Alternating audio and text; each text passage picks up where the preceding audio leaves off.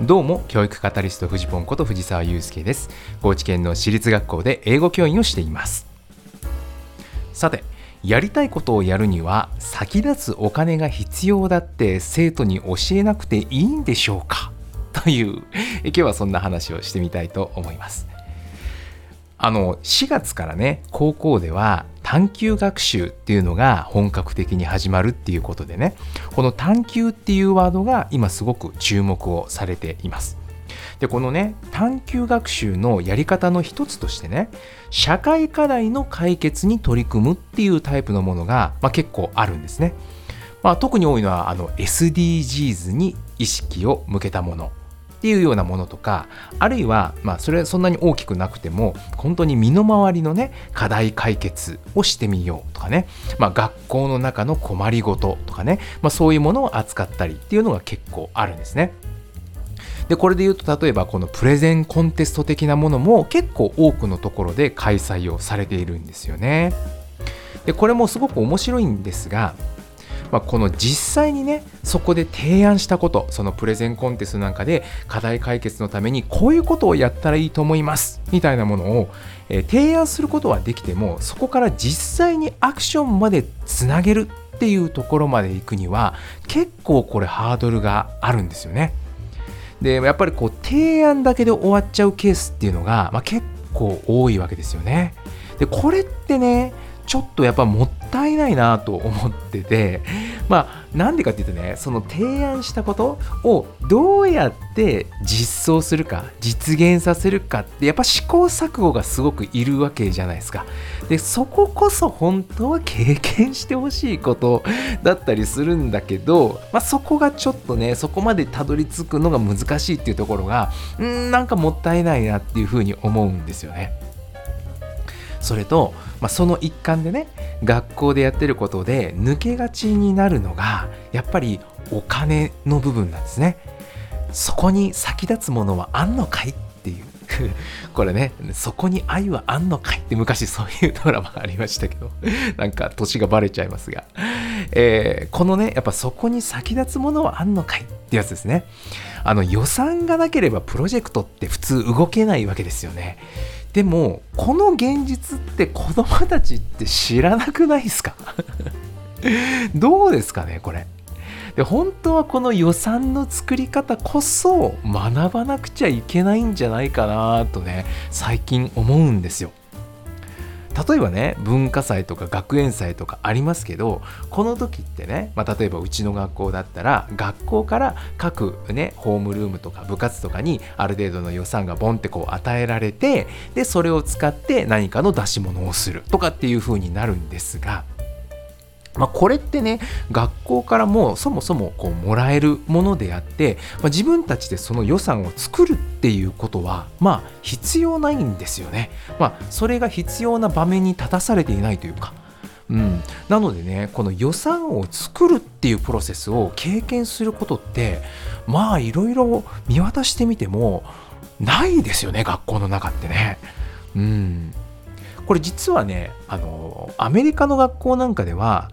ファンドレイジングっていうのをよくやっているんですね。僕もですねアメリカの学校にいた頃になんかやった記憶があるんですけどなんかサッカーチームがねなんか遠征に行くために、えー、なんかこう作って売ってましたなんかメキシコ料理みたいなのを作ってそれを売ってそこで上げた収益を元にして、えー、遠征に出かけたりとかそういうことをやってたんですね。でやっぱこの感覚って大切なんじゃないかなと思ってます。あの以前にね埼玉県の戸田市にある美女木小学校の総合的な学習の時間でねどうやったら学校に生き物を増やせるかっていう、まあ、そういうのに取り組んでるんだよっていう話をしたと思うんですけど、まあ、ここではねその時に、えーと、虫を増やしたいだからその環境としての草や花を増やしたいそうしたらいいと思いますみたいな話になったんだけれどもでも実際にそれ増やすのってお金が必要だよねっていう風になったと。でこの学校ではそこで止まるんじゃなくてじゃあそのお金作ろうっていうことでオリジナルグッズをね作ってネットで売るっていうことをやってで実際にそれで8万円を稼いだっていうね まあそういうことをやったよっていう話をね紹介させていただいたと思うんですがやっぱねこういうふうになんかこう自分たちでやりたいことがあるんだったらそれを実現させていくためにはお金が必要でそのお金をどうやって作るのかっていうところに頭を使う体を動かすっていうことはねもっとあってもいいのかなというふうに思います。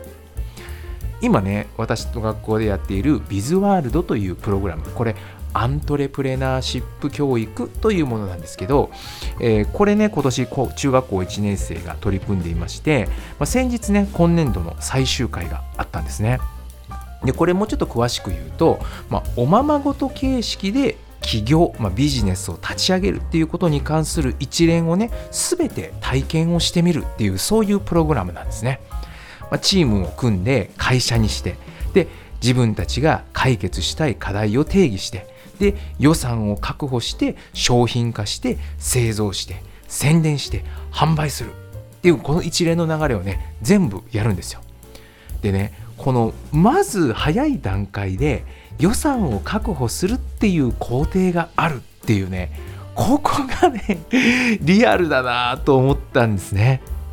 で実際どんなことやるかというと、まあ、投資家、まあ、これはねある人にお願いをするんですけどこの投資家役の人に自社株これを買ってもらうことをお願いするためにピッチするんですよ。あのピッチっていうのは短いプレゼンですね。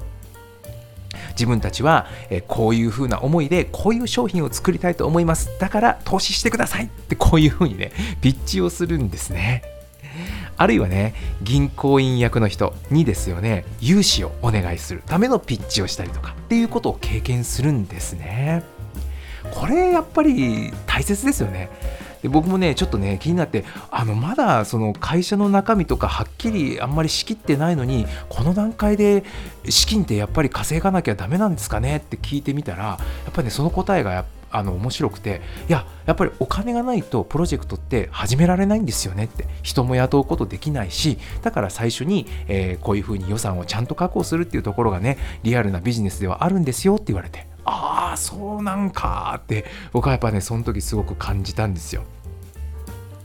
でね、えー、最後。えー、ついこの間やったのは販売のためのバザーだったんですけどね。まああのビジネスの提案だけではなくて実際にこの販売をしてみるっていうところも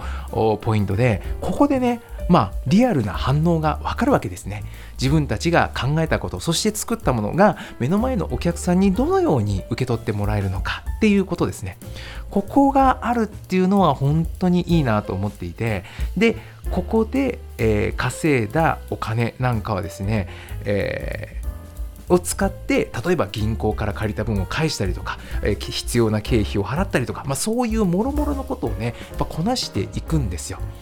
でですよ。で手元にいくらお金が残るのかみたいなのを計算するわけですね。でそれをついこの間やったんですが、まあ、今回ね4グループあったんですよ。でねその最終回で、まあ、計算してみたわけなんですがどの会社の企業価値が一番高かったかっていうのをねまあその計算してみたんですけどね。面白かったんですよ。これ時価総額ってやつですよね。それをまあ計算してみたんですけどバザーで一番たくさん売り上げたグループがあったんですね。でここが1位になるかと思いきや2位だったんですよ。であれって思ってちょっと詳しく調べてみるとね何が違っていたかというと他のグループより自分たちが持っている自社株の株の数が1株少なかったんですね。であここが原因だっていうことが分かったわけです。であやっぱり自分たちの自社株を手元にたくさん持ってる方が時価総額って高くなるんだとか企業の価値としては、えっと、高く評価されるんだみたいなところがねすごい面白いよねみたいな話をしてみたんですがふと考えてみたらねおかしいことがあってあれ？この会社の株やっぱりちょっと少なすぎない？これじゃちょっと辻褄合わないよね？っていうことになってよくよく調べてみたらなんとですねそのグループその株券、まあ、実際のこのあの券があるんですけど1枚なくしてるんですよ。もう会計役のこの、えー、となんかこう怠慢というかなんかうまく管理できてなくて1枚なくなっちゃってたんですね。でこれや！っていう話になってで後から実はその株券は出てきたんですけどもだからなくしてなければ1位だったんですよ。だからそのグループって実は売り上げは1位だったのに会計の不祥事により2位だったっていう。めちゃくちゃこれもリアルですよね。会計のちゃんとした管理大切みたいな そこに気づくことができたっていうのはね、すごく大きな学びだったんじゃないのかなと思いました。いかがでしょうか。これね、あの現実世界ならこういうものを通して手元に残ったお金を元手にしてさあじゃあ次に自分たちがやりたいプロジェクトを動かしていこうっていうことになるはずなんですよね。いやーこの感覚って大事じゃないかなと思うんですけどいかがでしょうか？何かの参考になれば幸いです。世界は変えられる。未来は作れる。走り出せば風向きは変わる。ではまた。